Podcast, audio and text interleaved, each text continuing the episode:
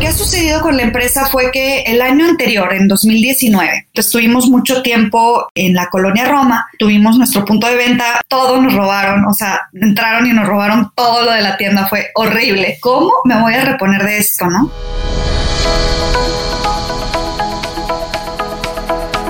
Hola, has venido a escuchar nuestras historias, ¿verdad?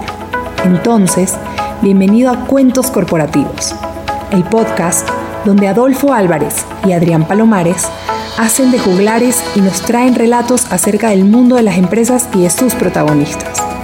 Prepárate a escuchar interesantes historias acerca del management, startups, compañías exitosas y fracasos empresariales.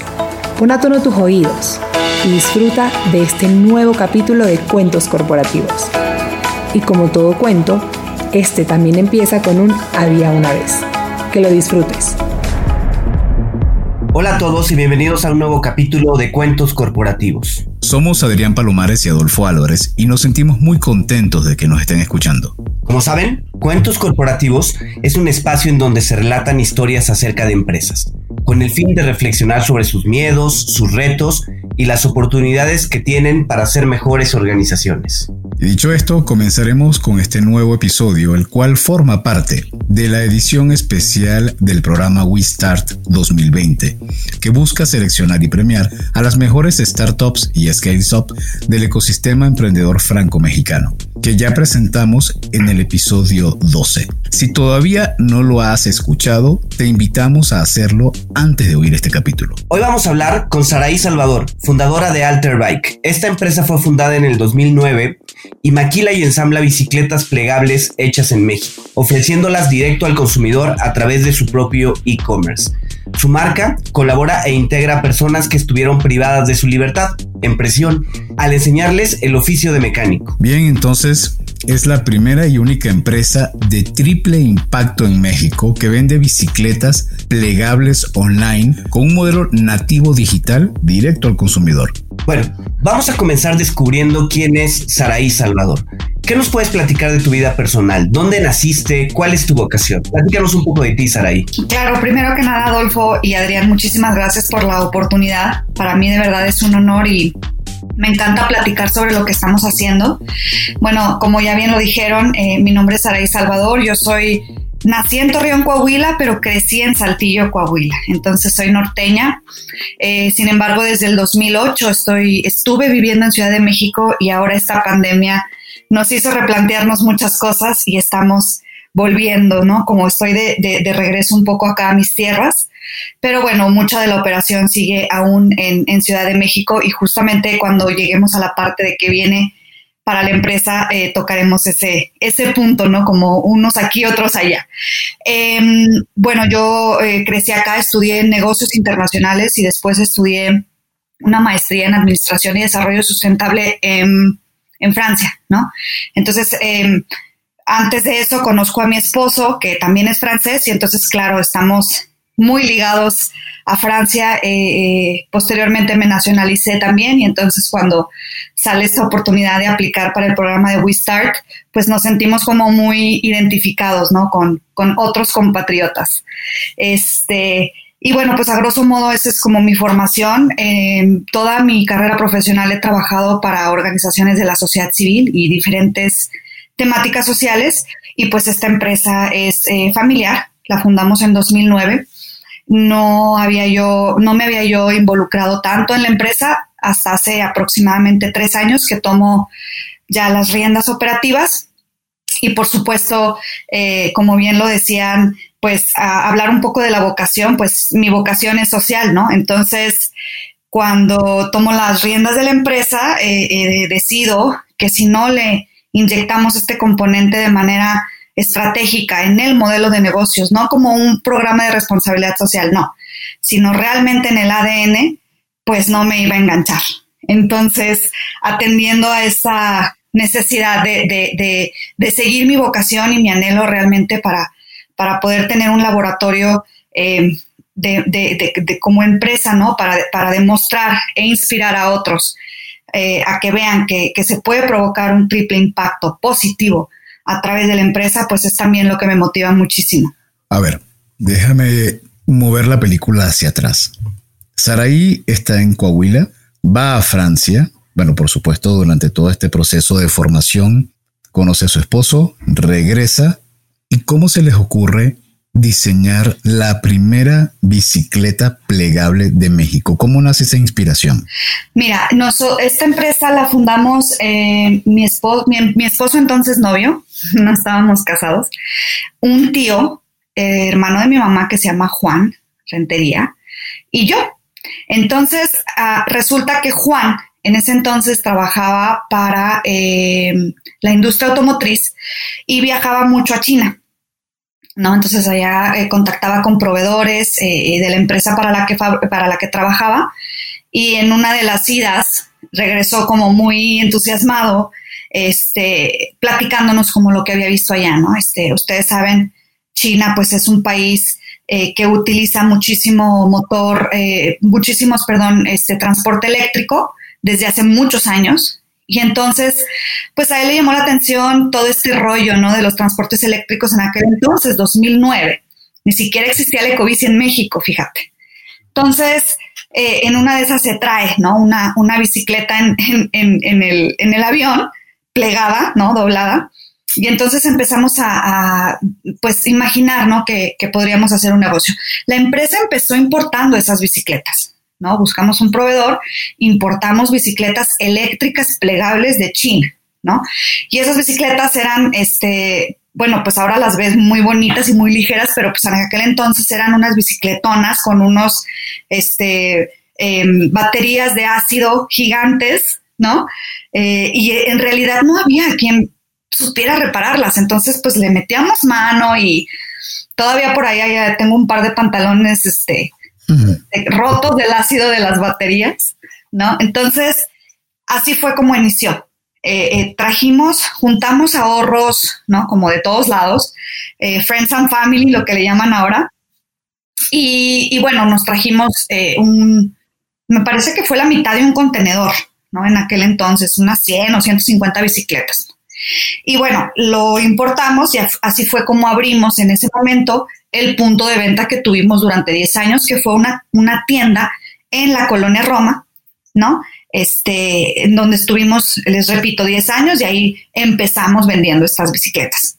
No fue sino hasta eh, el año siguiente que en una bici expo eh, empezamos a, relacionarnos y ahí fue donde encontramos a, a, quien actualmente es nuestro socio y maquila los cuadros, ¿no? Este, entonces el desarrollo fue en conjunto. Juan, nuestro socio, es ingeniero industrial. Entonces tiene toda esta experiencia de, em, prueba y error, resistencias, ángulos, este, todo esto. Y entonces entre Julien, mi socio, esposo, y Juan, junto con la fábrica, fueron desarrollando y destruyeron 12 cuadros, ¿no? Entonces, fue casi todo un año de desarrollo. Este, hay una anécdota, la verdad es que me da tanta lástima no haber presenciado ese momento en donde cuenta Julien que Juan se subió a una bici, ¿no? Empezó a pedalear y ¡uh! se empezó a desmoronar en pedacitos. Como película de Avengers. Sí, exacto. Entonces eh, fue toda una aventura en su momento, este, mucho, mucha perseverancia y así fue como llegamos al cuadro que actualmente tenemos, ¿no? Este, eh, eh, que actualmente comercializamos y hemos comercializado durante los últimos 8 o 9 años. ¿Cuál ha sido el desenvolvimiento de Alter Bike? Pues a partir de que ya tienen su propio producto, ya están este, maquilando en México y sobre todo en esta época, ¿no? En estos, pues casi ya ocho meses de pandemia. ¿Cómo ha sido el desenvolvimiento? ¿Cómo hemos hecho? ¿Qué ha sido la transición? Bien, mira, eh, Adrián, lo que, lo que ha sucedido con la empresa fue que eh, el año anterior, en 2019, eh, nosotros, te repito, estuvimos mucho tiempo en la colonia Roma, tuvimos nuestro punto de venta, hubo un par de veces en particular una, todos nos robaron, o sea, entraron y nos robaron todo lo de la tienda, fue horrible. De esas veces que dices, ¿cómo me voy a reponer de esto, no? Entonces, bueno, en realidad eh, yo nunca, nunca resoné con ese modelo de tienda. eh, decía yo, pues, ¿cómo vamos a crecer? ¿no? Por supuesto, teníamos distribución, llegamos a mandar lotes de, cuadros, pues, a varios países, inclusive fuera de México. Em, y, sin embargo, es de estos momentos en donde no empatábamos la visión, mi socio y yo, ¿no? Él me decía, es que podemos crecer así y así, y entonces él se imaginaba y me platicaba y yo, pues no, no, como que no veía para nada hacia allá. Entonces, pues la verdad es que no nos poníamos de acuerdo en la visión y seguimos operando un tiempo así, como estábamos. Por supuesto, cuando eh, tomó la operación de la empresa, pues tratando de hacer cosas, aprendiendo muchísimo, eh, eh, todo se podría decir, aprendiendo todo. Y, bueno, en ese entonces, en ese momento, empezábamos ya más fuerte con los temas de reinserción. En 2017 comenzamos con una pequeña generación de chavos eh, de una casa hogar, a quienes fue muy sencillo esa vez, no fue una generación muy simple. Les enseñamos el oficio de mecánico. Los becamos en una escuelita que está en Ciudad de México que se llama Bicycle Mechanic Institute. Entonces los becamos y en conjunto con una institución que ha sido muy importante para todo el desarrollo de todo esto, de toda esta, digamos, este, dimensión social de la empresa que se llama INSADE, Asociación Civil. Entonces lo hicimos en conjunto con ellos, fue una generación muy simple, se becaron a los chicos, se les enseñó el oficio de mecánico y tanta, ¿no? Se acaba. El siguiente año em, ya me involucro más, de manera más profunda, con el Instituto de Reinserción Social y ya fue que empezamos a trabajar en forma y a construir pues una metodología de intervención para la población eh, captada por el Instituto de Reinserción Social y enviada a nuestra empresa dentro del marco de un programa público que se llama Impulso Laboral. Entonces, cuando empiezo con toda esta revolución en la empresa, porque además, imagínate, nuestros empleados, pues eh, eh, hay que ¿no? compartir muchísimo la visión, qué es lo que queremos, por qué estamos haciendo esto. Este, inclusive nuestros empleados van a los mismos talleres, ¿no? Que, muchas veces van los beneficiarios. Entonces, aquí fue donde ya hubo como un electroshock, ¿no? ¿Qué vamos a hacer?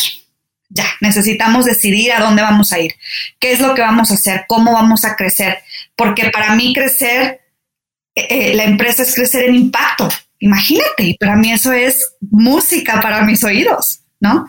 Entonces, es mi, es, es, es mi y nuestra gran motivación. Entonces ya nos planteamos y dijimos, ¿qué vamos a hacer? Y en ese momento Julien estaba muy inspirado y aprendiendo mucho sobre marcas digitales o Digital Native Vertical Brands, lo que le llaman marcas nativas verticales, ¿no? Todo el marketing este, directo al consumidor. Em, hay una, un libro eh, que se echó, ¿no? Así súper rápido, lo devoró como de todos estos conceptos y, entonces ahí empieza también una revolución en su cabeza y cuando ya los dos traemos una revolución en nuestra cabeza fue cuando llega este punto de, convergencia en la visión de hacia dónde queremos llevar la empresa. Entonces decidimos cerrar el punto de venta, ¿no? Fue un cambio radical. Cerramos la tienda que hemos tenido 10 años y nos tomamos el tiempo para construir Alterbike 2.0, ¿no? Entonces. ¿Eso fue en qué momento, perdón? ¿En qué momento cierra la tienda? Esto fue el año pasado. pasado. O sea que, fue, creo que en un super timing, porque sin saberlo se estaban preparando para lo que vino este año. Así es. Sí. Uf, no, no, no tienes idea, Adolfo, lo que estás diciendo. O sea, es, se viene la pandemia y digo, ¿qué hubiéramos hecho con los costos fijos, no? De, de la tienda, de tal, de, o sea, porque además después hablamos con la gente, los dueños, o sea, la inmobiliaria a cargo y tal, y pues no hubo como una negociación así, este plazo para pago, algo flexible, no lo hubo, ¿no? Entonces digo, qué oportuno, ¿no? La verdad es que ni planeándolo. Entonces, la verdad, este, eh, eh, yo sí me sentí muy agradecida de, de que haya todo se haya acomodado para poder precisamente lanzar esta, este plan de acción justo antes de toda esta pandemia y toda esta situación mundial. Sí, impresionante. ¿Y quiénes compran tu bicicleta? Que aparte tiene un nombre muy particular. ¿Cómo lo pronuncias? Eco. Eco. Nosotros le llamamos Eco. Sí. Ok. Bien, Saraí. Cuéntanos, ¿quién es el cliente que normalmente compra tu bicicleta, compra a la bicicleta eco? Sí, mira Adolfo, para entender un poquito la transición de target de cliente o del buyer persona, ¿no? Que le llamamos ahora, eh, es importante conocer las diferencias del producto, ¿no? Cómo, cómo lo vendíamos antes y cómo lo vendemos ahora. Antes nuestro producto era el mismo cuadro que la verdad es que no es porque lo hagamos o lo fabriquemos. Está fabricado en México, ¿no? 100%. En fabricado, sí, en México, en Atizapán, de Zaragoza. Eh, es un producto de buena, es un cuadro de buena calidad, ¿no? Es, es de acero reforzado, tiene muy buenas soldaduras. Y, y bueno, eh, lo que solíamos hacer cuando teníamos la tienda era un producto bastante económico, entonces tenía eh, refacciones muy simples, ¿no? No, digamos, de una calidad estándar, un asiento muy normal, tenía, no tenía velocidades, era de una sola velocidad.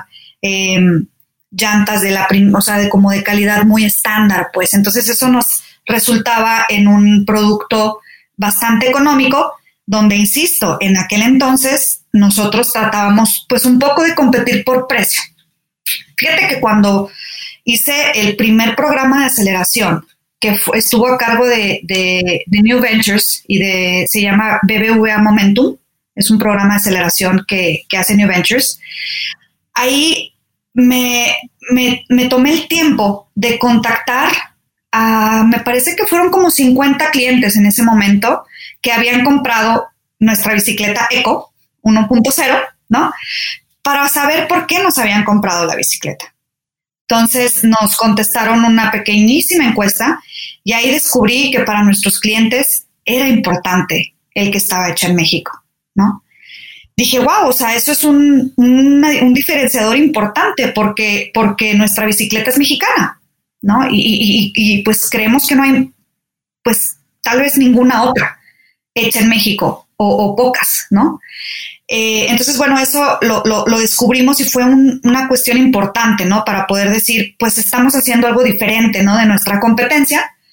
Y ahí fue que eh, eh, decidimos tratar de, focalizarnos en un target eh, en un nivel socioeconómico más alto, porque además estaríamos con las operaciones de nuestra empresa financiando también todos los esfuerzos de reinserción social.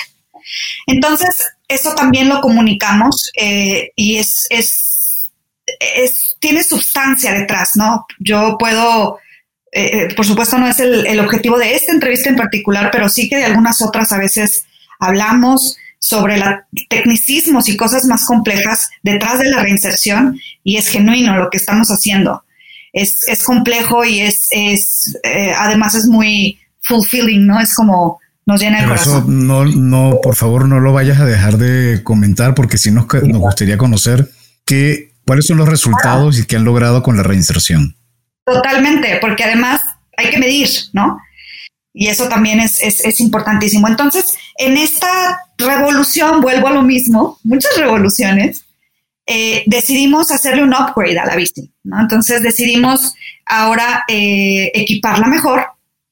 Entonces, primeramente, pues agregamos velocidades de una marca muy importante en el mundo del ciclismo que se llama Shimano, que es una marca japonesa.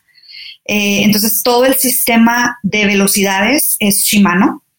Y, además, pues la equipamos mejor, ¿no? Tiene puños de gel, asiento de gel, eh, em, em, llantas de mejor calidad, o sea, vaya, mucho mejor equipada. Y además nos, como sabíamos que íbamos a vender en línea, en ese momento que tomamos la decisión de volvernos una marca digital, pues nos pusimos muy, eh, digamos, laboriosos, ¿no? Empezamos a construir una caja que eh, es en donde actualmente se va la bicicleta y se manda a todo el país, es una caja donde la bici va doblada. Este, obviamente vemos, es la caja 1.0, por supuesto que tiene mejoras, este, pero bueno, la diseñamos y, y, así fuimos construyendo. Entonces, lo que ahora vendemos, Adrián y Adolfo, no es una bici nada más, es toda una experiencia, ¿no? Comprar una bicicleta puede ser doloroso. Yo no sé si ustedes hacen, eh, practican el ciclismo, ¿no? Pero cuando alguien quiere comprar una bicicleta que es ajeno a este mundo, puede ser muy doloroso, o sea, se puede volver bastante técnico, eh, de pronto hay 80 millones de opciones, no sabes qué escoger, te pierdes, o sea, realmente una persona que está eh, ocupada, que tiene muchas cosas que hacer, que tal vez no tiene tiempo, pues creemos que nuestra bicicleta es como, hey, no te compliques, no te quiebres la cabeza, compra una bicicleta que te va a servir para la ciudad, que es muy práctica y que tampoco este, es tiene especificaciones técnicas muy complejas. Entonces, por eso ahora nuestro target cambia, ¿no? Es un nivel socioeconómico más alto. Em, y por supuesto es eh, eh, más cara porque pues es un costo más elevado, ¿no? Todo el tema de las velocidades y tal. Entonces, ahora es, eh, digamos, un target distinto.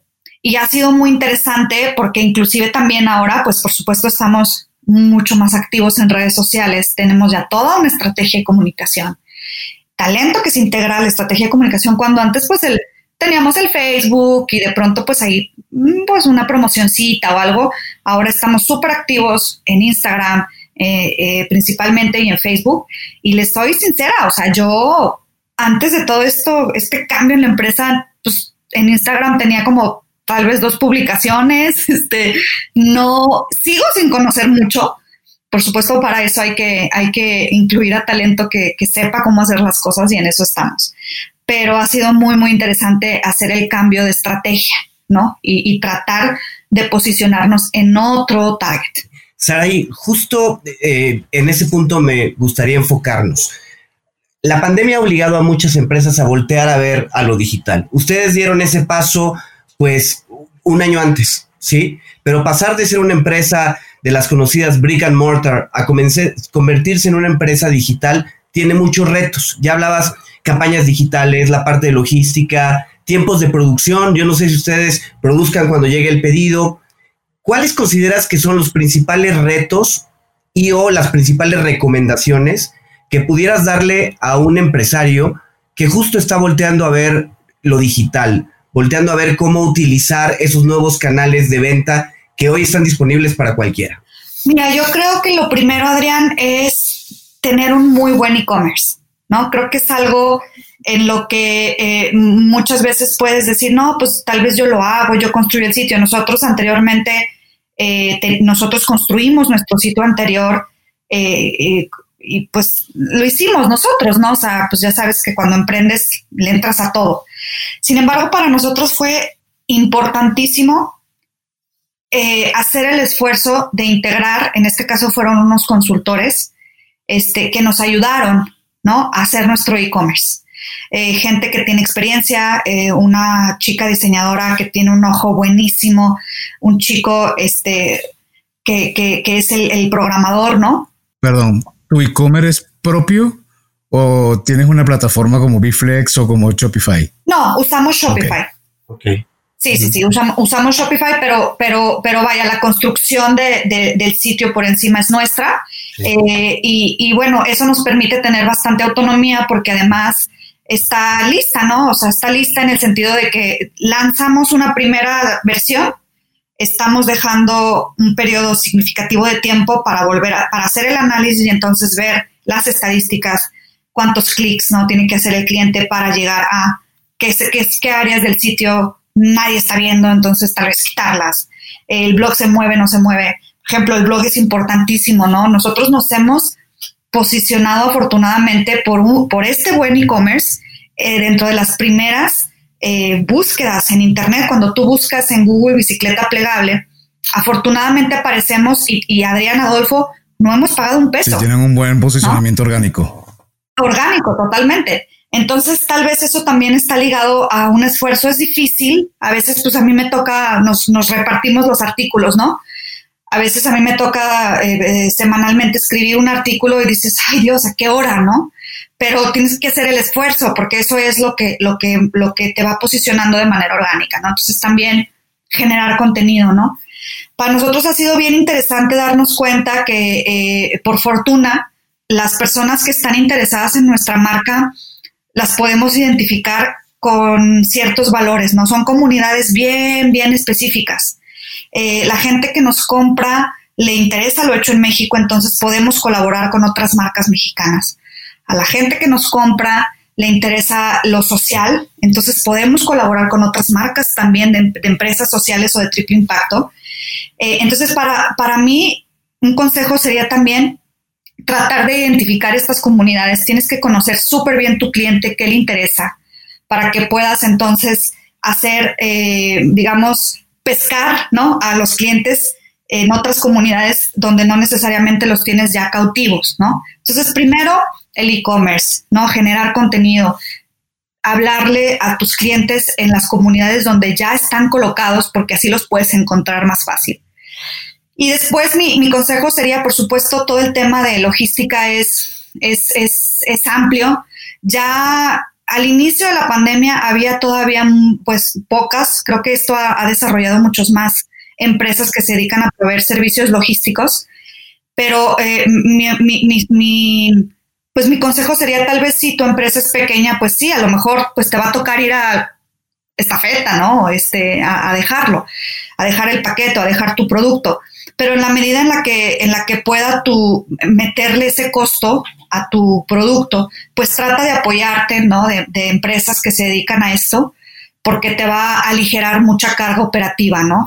Un sistema, nosotros tenemos un sistema que nos permite programar las recolecciones, ¿no? De la bicicleta con un clic, ¿no? Pasa la paquetería, se lo lleva, eh, podemos rastrearlo.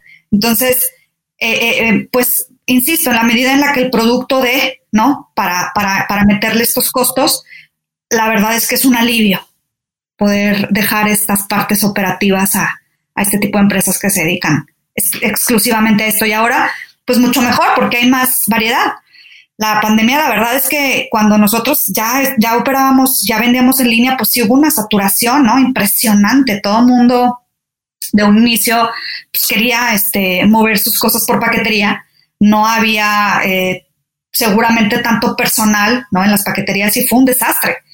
Pero duró poco relativamente, pienso que duró tal vez mes y medio, dos meses, eh, en lo que se volvió a acomodar todo el, mercado y ahora ya hay eh, de nuevo opciones. Entonces, pues tomarse el tiempo de buscar un buen aliado logístico, este, hay muchas opciones, ¿no? y pues comparar costos. Creo que eso también sería un consejo importante. Ahorita que comentabas el punto de la comunidad, me quedé pensando que tu modelo de negocio, tu producto, se parece, digamos, al, estilo de los Mini, de los Mini Cooper. Y las personas que tienen un Mini Cooper se sienten que están casados con una marca. Te, te lo digo porque en un momento un servidor tuvo un Mini Cooper y, y yo quería que ese Mini Cooper fuera este, como muy personalizado eh, hacia mi estilo de vida. Entonces, dentro del coche, hasta los colores de, del vehículo en alguna luz le cambiaba. Pero después me fui comprando la playera de Mini Cooper, después tenía la taza de Mini Cooper, después, después tenía el soporta bicicletas de Mini Cooper y así sucesivamente. y me di cuenta que se arma una tribu alrededor de la marca. Entonces, ¿hay algún, han pensado en alimentar este deseo de generar una tribu Alterbike? Y te lo comento porque un día, la primera vez que yo tuve contacto con una bicicleta plegable, fue hace como, calculo yo que como unos tres o cuatro años, estaba en un Starbucks en Guadalajara y entró un, chavo con un, look muy eh, hipster este, un hipster. Así como dices. ¿Perdón? Así como Adrián Exacto. Así con su, barbita y con su, barbita, su sombrerito, y entonces de repente agarra su bicicleta y como si fuera un transforme, ta, ta, ta, ta, la, la, pliega y entra con su bicicleta al, al Starbucks y pide un chai latte con, ¿sabes? 50 mil cosas que piden los chavos cuando piden su café en Starbucks. Y, y de repente yo digo, wow, este señor pertenece a una tribu. Este, yo creo, me he entrado en tu, en tu site, estoy de acuerdo que está muy bien construido. Me parece que la parte de la historia está, está muy padre porque se ve que hay una historia detrás. Entonces, uno no solamente está viendo un cuadro, no solamente está viendo los materiales, no solamente está viendo los componentes, sino que está viendo un estilo de vida. Entonces, pero sabes que quise de repente ver y dónde puedo comprar la taza y dónde puedo comprar la, eh, la chamarra y dónde puedo comprar el, el, ah, no, es que la, bicicleta tengo que cubrirla para cuando llueve y dónde tengo yo el cobertor que, que dice Alter Bike. Yo creo que ahí los, eso normalmente también lo llaman mucho los adjacencies, adjacencies. Vale la pena explorarlo, ¿no? Totalmente. Creo que tienes toda la razón. Adolfo, y, y así ya vamos. Fíjate que te voy a platicar algo que estamos desarrollando. Em, muchos de nuestros clientes, pues nuestra bicicleta es, es, es eh, plegable, pero tampoco te puedes andar paseando con ella tres kilómetros, ¿me explico? O sea, está plegada para moverla algunos metros, subirla, bajarla, pues pesa 11 eh, kilos y medio, ¿no? 12 por ahí oscila. Y, y, nuestros clientes nos han pedido históricamente eh, mochila, ¿no? Oye, mochila, mochila, mochila. Entonces, ahorita estamos desarrollando una mochila, ¿no? Ojalá que eh, eh, pronto podamos este, salir con una mochila para la bici, pero creo que definitivamente, Adolfo, tienes toda la razón. Eh, hay que, y, y, tenemos, tenemos algunos, en el tintero, algunos proyectos de la camisa, de la gorra, de la tal, este, y sí, ¿no? La idea es desarrollarlos eventualmente. La verdad es que no, estamos orgullosos de decir que la comunidad que tenemos es 100% orgánica. La gente que nos ha dado like y que, y que nos sigue es gente que, que está súper entusiasmada con el mundo del ciclismo. Nosotros tenemos como varias comunidades y las tenemos bien identificadas. Tenemos la comunidad de ciclistas apasionados de la bici, no importa si es nuestra bici o no, no importa. Lo importante es que te, te guste la bici, te encante la bici y entonces generamos contenido para ellos también, ¿no? Por otro lado están eh, otros empresas, o sea, bueno, más bien, primero lo he hecho en México, ¿no? Otras empresas que también hacen en México, nos sentimos como hermanos, ¿no? Oye, tú fabricas aquí en México, pues yo también. Qué, increíble, ¿no? Hagamos algo, colaboremos. Esa es la segunda gran comunidad. La tercera gran comunidad eh, tiene que ver con las personas que les interesa el impacto social de las empresas, ¿no? y, dentro de esta comunidad se podría decir que también están otros emprendedores sociales, que forman parte de, la misma comunidad, ¿no? Que es cómo podemos hacer que las empresas sean un motor hacia el cambio social. Ya se acabó la era de las empresas que extraen, extractivas y que, y que, y que destruyen, ¿no? Ahora viene y necesitamos, ¿no? Todos los ODS, tenemos un reto mundial. Necesitamos que las empresas sean una herramienta para regenerar, para reconstruir lo que ya hemos desafortunadamente destruido, ¿no? Saraí, justo, justo tomando ese último punto que comentas, platiquemos un poco de, la parte de la reinserción que ustedes hacen eh, bastante bien. ¿Qué labores hacen las personas que están en este proceso? ¿Cómo los apoyan? ¿Cómo es ese programa de reinserción que ustedes llevan con la asociación que nos mencionabas. Sí, mira, Adrián, en este momento y debido a que este año fue, eh, eh, como todos lo sabemos, la pandemia, el programa sigue operándose en Ciudad de México a través de INSADE. Pero les voy a platicar lo que hemos hecho y lo que se viene, porque este año ha estado un poco como en el congelador. Nosotros hemos contratado a personas con antecedentes penales en el pasado, no, este, y seguimos ahora desarrollando justo y con y con esta conversación entra como esta nueva, digamos, esta, esta parte de, que les quiero platicar de lo que viene para la empresa. Em, ¿Qué sucede en el programa de reinserción? Como les comentaba, pues trabajamos con el Instituto de Reinserción Social, ¿no? De la Ciudad de México.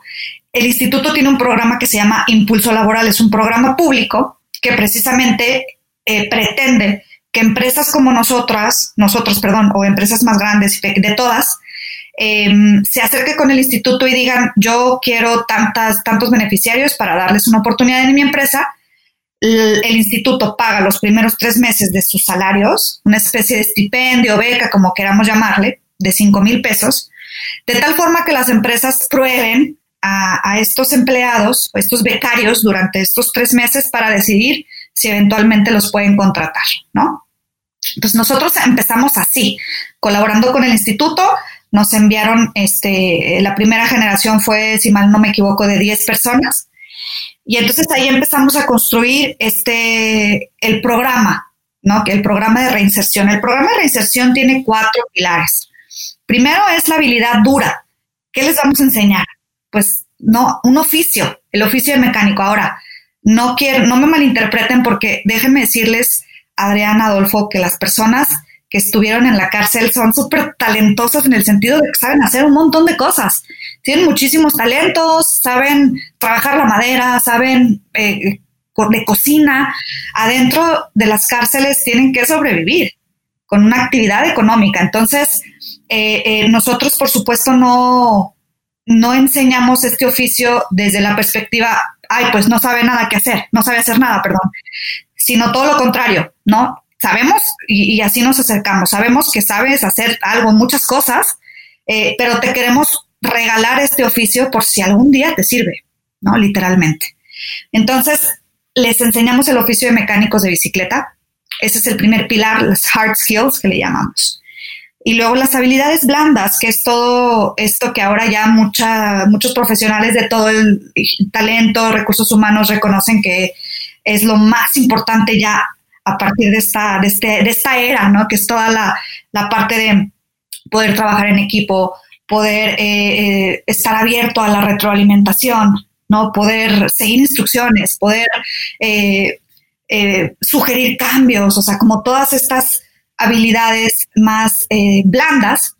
Y por supuesto, bueno, esto no, no necesariamente se repasa o se, se, les enseña con un taller de vamos a aprender a trabajar en equipo, no, sino que durante los tres meses que trabajamos con ellos, de manera reiterada estamos trabajando estas habilidades. Este es el segundo gran pilar. El tercer pilar son lo que llamamos formación humana, que son valores, ¿no? Ellos tienen un, taller a cargo de, de una organización que tiene muchísimos años haciendo esto, tiene un material, una metodología y trabajan súper padre, mandan a un maestro, se reúnen una vez a la semana y ellos reflexionan sobre temas eh, importantes, ¿no? Sobre valores, sobre el respeto, o sea, pareciera un poco, mm, pues un poco que no, no, no tiene tanto impacto, ¿no? Cuando dices, ay, vamos a hablar de, qué flojera, vamos a hablar de, no sé, del perdón pero realmente son conversaciones bien profundas que llevan ellos en el grupo, que comparten cosas muy importantes y, nosotros hemos medido al final de, los programas y estos talleres, digamos, son dentro de los primeros dos, tres, que les gustan y que les sirven. Y por último, está lo que para mí, les, les confieso, es lo que me tiene ahorita vuelta loca en el buen sentido, porque tiene que ver con la ciencia del cerebro. ¿Cómo podemos, cómo podemos, no?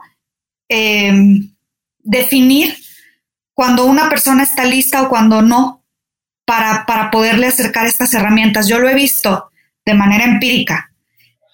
A veces veo a los beneficiarios y, desde que los veo, digo, este ya está listo, o este no, este, este no, no, se va a involucrar, no le va se vale, ¿no? Y también sería, sería este, de verdad poco acertado decir todos los beneficiarios que hemos, este, es mentira, no es cierto. Hay algunos que no están listos, que no quieren, que se acercan por el estipendio, que se acercan pues para ver qué onda, para no estar sin hacer nada. Entonces, para mí esto, Adolfo Adrián, les confieso, es lo que me tiene ahorita muy intrigada. He estado estudiando muchísimo eh, sobre el cerebro. Fíjense que eh, leí un libro hace poco este, que se llama Mentes Asesinas. Se oye muy fuerte el título, no, no está tan, no es de, no es de terror ahorita que ya va a ser Halloween, pero un poco sí, porque ahí eh, aprendí y, estoy adentrándome un poco más que las personas que viven reiteradamente en contextos de violencia son sus genes se modifican. Si tu abuelo estuvo eh, o vivió en contexto de violencia, si tus padres vivieron en contextos de violencia y si tú creciste en contextos de violencia, tienes una predisposición genética a ser una persona violenta. Genética, porque yo me puedo imaginar que conductual es lo, lógico, pero genética es gravísimo. Es gravísimo, es gravísimo. Entonces, claro, hay, hay una serie de experimentos en donde hacen esto mismo con, con, con ratones. Eh, donde están todos todo el tiempo estresados por generaciones y entonces ya llegas con un ratón bebé, digamos, lo expones a un contexto de violencia y en, un segundo reacciona. Entonces, eh, aquí es donde viene un poco este, el, el último pilar del programa, el cuarto, que es toda la salud socioemocional. Traen historias de vida súper fuertes, adicciones también muy fuertes a veces. Entonces, yo pienso que, necesitamos todos eso, en la sociedad darnos cuenta de este problema y nuestra empresa pretende romper esos, esos estigmas de pronto que puedes decir, no, pues una persona que ya estuvo en la cárcel no tiene remedio.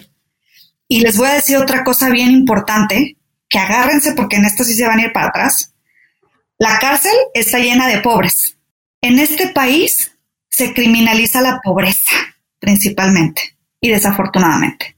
Entonces, de verdad hay muchas cosas que tenemos que reflexionar y pensar y, yo de verdad aprovecho el espacio para invitar a otros empresarios y empresarias a que no importa si no les, les da miedo este tema de privada, de gente que estuvo en la cárcel, no pasa nada. ¿Qué te late a ti? ¿Mujeres madres solteras? ¿O personas con discapacidad? ¿O chavos que estuvieron, eh, que crecieron en una casa hogar? Ponle el nombre que quieras, pero haz algo, ¿no? Y mejor aún si lo puedes hacer metiéndolos en tu empresa, ¿no? Dándoles un trabajo o integrándolos como proveedores o integrándolos de alguna manera en tu cadena productiva, en tus servicios eso va a tener mucho más impacto que si tal vez al final del año juntas cobijas y las llevas a tal lugar. Sí, totalmente. Ese es un, impacto que, que, por supuesto se agradece, ¿no? Pero se diluye. Así es. Entonces es muy interesante y, les repito, ahorita estamos tratando de, encontrar la ciencia detrás de nosotros usamos instrumentos psicológicos al inicio y al final de, nuestras, de nuestros programas y, por supuesto tratando de ver cómo poder integrar más herramientas. Hay toda una rama eh, dentro de, estos temas que se llaman la justicia restaurativa. Y ahí, dentro de la justicia restaurativa, hay unas herramientas que se llaman círculos de paz, en donde eh, las y los beneficiarios analizan su situación, el porqué del delito, qué daños, qué daños pudieron ocasionar directos e indirectos, eh, e inclusive muchas veces eh, tratan de, reparar el daño. Yo creo, y esta es otra cosa que tal vez algunas personas puedan estar de acuerdo, no, que un infractor, alguien que cometió un delito, debería de tener la oportunidad de pedir perdón. Y piensen, de verdad piénsenlo. Totalmente. Me recuerda mucho el libro de los ¿Cómo se llama el libro este francés que se ha llevado mucho a películas, teatro, ópera? Los, miserables. Es esa misma filosofía. Y en ese sentido, eh, y ya para ir como haciendo el, cierre de, nuestro podcast y, de nuevo felicitarte por lo que has logrado, emprendedora, investigadora social, generadora de tribus, contribución de reducción de CO2, eh, contribución de, mm, empujar una marca hecha en México. La verdad, eres, como dirían en mi tierra, una cajita de sorpresas. Te felicito, ahí. Increíble todo lo que has logrado.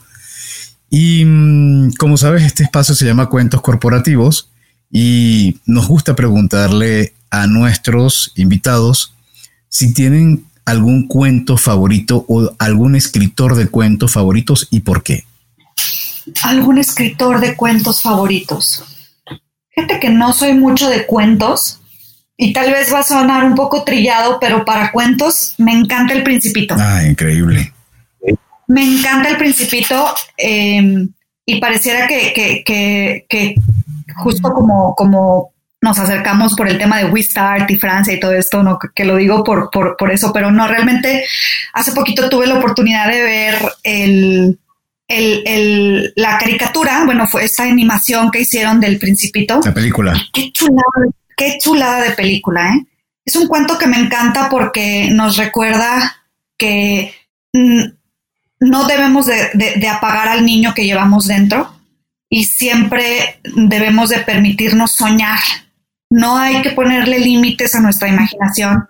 Yo ahora que soy mamá y que somos papás, eh, de verdad recurrentemente tengo, tengo como frases del libro de este cuento en donde de verdad el límite nos lo ponemos nosotros y ser adulto no debe ser aburrido.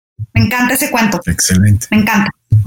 Eh, eh, Saraí, con ese tema, pues por un lado el tema del emprendimiento, pero por otro lado el tema eh, social, que la verdad es que ha sido fascinante platicarlo contigo. ¿Tienes algún libro que recomiendes en este sentido? Sí, uff, ahí sí, soy súper ñoña.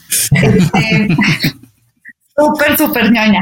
Miren, creo que para que para quienes no están eh, muy metidos en este universo de las empresas sociales y, se los dice alguien que está súper metida y, de, y, el poco tiempo que tengo hago investigación. De hecho, publico, publicamos, copublicamos, porque por supuesto no lo hago sola, siempre es en equipo. Este, eh, el último que publicamos tiene, pues yo creo que ya va para, para el año, son investigaciones largas donde hemos tratado de definir justamente la empresa social en el caso mexicano. Una empresa social es aquella que se gesta para solucionar una problemática social o medioambiental. Y entonces la generación del impacto social y medioambiental es tan importante como la generación de un valor económico. Entonces ah, ya después se pone más compleja la cosa porque hay muchas escuelas, hay quienes dicen eh, este, se debe repartir utilidades o no se debe repartir utilidades. Entonces, hay un, en particular, un, autor que yo les recomendaría muchísimo que, comenzaran a, adentrarse en este mundo, que se llama Muhammad Yunus, que es precisamente el creador del concepto de empresas sociales. Cualquiera de Yunus, pero me parece que el más eh, digerible, importante para iniciarse en este rollo es el de social business, así se llama. Y es el creador del primer banco social, ¿no? Es el creador del Grameen Bank, que es el banco, es uno de los bancos, de los pioneros, el pionero en microcréditos. Entonces, eh, Yunus, a través de sus, de, de, los diferentes eh, empresas sociales que ha logrado desarrollar, él es de Bangladesh, ha logrado levantar el PIB, ¿no? Muchísimo, en varios puntos. Y son empresas que eh, no reparten utilidades. Es como el, ortodoxo de todo este movimiento. No reparte utilidades, simplemente todo se reinvierte, todo se reinvierte, todo se reinvierte para generar más impacto. Es bien, es bien interesante. Un modelo válido, muy válido. Y con... bueno, pues, muchos movimientos y muchos matices, ¿no? Pero este sí les recomiendo eh, empezar con ese librito es muy bueno. Muy, muy bueno. ¿Y cuál es tu mensaje ahora a los emprendedores? De, este es un podcast que se escucha y esperamos, bueno, de hecho hemos visto, se, escucha, se ha escuchado en Australia, se ha escuchado en, en Europa, en Inglaterra, este, en América ah, Latina. No tenemos una audiencia tan grande, pero sí bastante variada. Pero ¿cuál sería tu recomendación para quienes escuchan y ven en ti una inspiración y desean emprender? ¿Cuál sería tu mensaje final? Pues creo que em, en la medida en la que sea posible, pues arriesgarse, ¿no? Creo que siempre emprender es conlleva un riesgo, pero me parece que, que ese riesgo hay que ponerle sal y pimienta para que sea divertido y siempre tratar de verlo en como un poco en perspectiva y, tratar de, de, tener esta voz de la sabiduría que todos llevamos dentro y decir, oye, pues hiciste esto, tal vez no te salió muy bien, pero te divertiste, ¿no? Entonces hay que arriesgar, hay que hacerlo y siempre mi consejo va a ser en la medida de lo posible, integra el impacto social. ¿Hay algo que no te gusta? ¿Hay algo que te indigna? ¿Hay algo que ah, te enoja cada que lo ves en la calle? Por ejemplo, aquí en Saltillo hay muchísimo migrante. Mucho. Y ya les digo que pronto a ver qué vamos a hacer, pero vamos a hacer algo con los migrantes, porque es impresionante la cantidad de migrantes que pasan por aquí, ¿no? Por ejemplo. Entonces, yo, en lo personal, es algo que puedo ver y no dejar de hacer algo. No puedo. Entonces, mi consejo es, en la medida que puedas, en la medida que tu negocio lo permita, no importa si le das trabajo a una persona, hazlo. No, a una persona de una población vulnerable, hazlo. Ese sería, creo que, mi más importante mensaje. Y arriesgarse y divertirse, porque al final de cuentas de eso se trata la vida. You have to have fun. Saraí, muchísimas gracias. Em, esta ha sido Saraí Salvador, a quien pueden contactar en el sitio de Alterbike, alterbike.mx. Eh, muchísimas gracias, Saraí, por habernos acompañado durante este episodio y a ustedes por escucharnos a lo largo del mismo. Les recordamos que Cuentos Corporativos es un podcast producido por Adolfo Álvarez y Adrián Palomares. La edición de sonido está a cargo de Audica Producción y en la creación de contenido y soporte de producción nuestra querida compañera Evangelina García. Como siempre decimos, las empresas, sin importar su origen, razón de ser o tamaño, todas tienen algo en común están hechas por humanos. Y mientras más humanos, más historias que contar. Y todo cuento empieza con un había una vez. Hasta el próximo capítulo. Muchísimas gracias, Saray. Muchas gracias. Gracias por habernos acompañado en este capítulo de Cuentos Corporativos. Ojalá que esta historia haya sido de tu agrado y sobre todo que te lleves ideas y experiencias que puedas aplicar en tu propio universo empresarial. Esperamos que nos escuches nuevamente y recuerda, todos los cuentos comienzan con un había una vez. Hasta la próxima.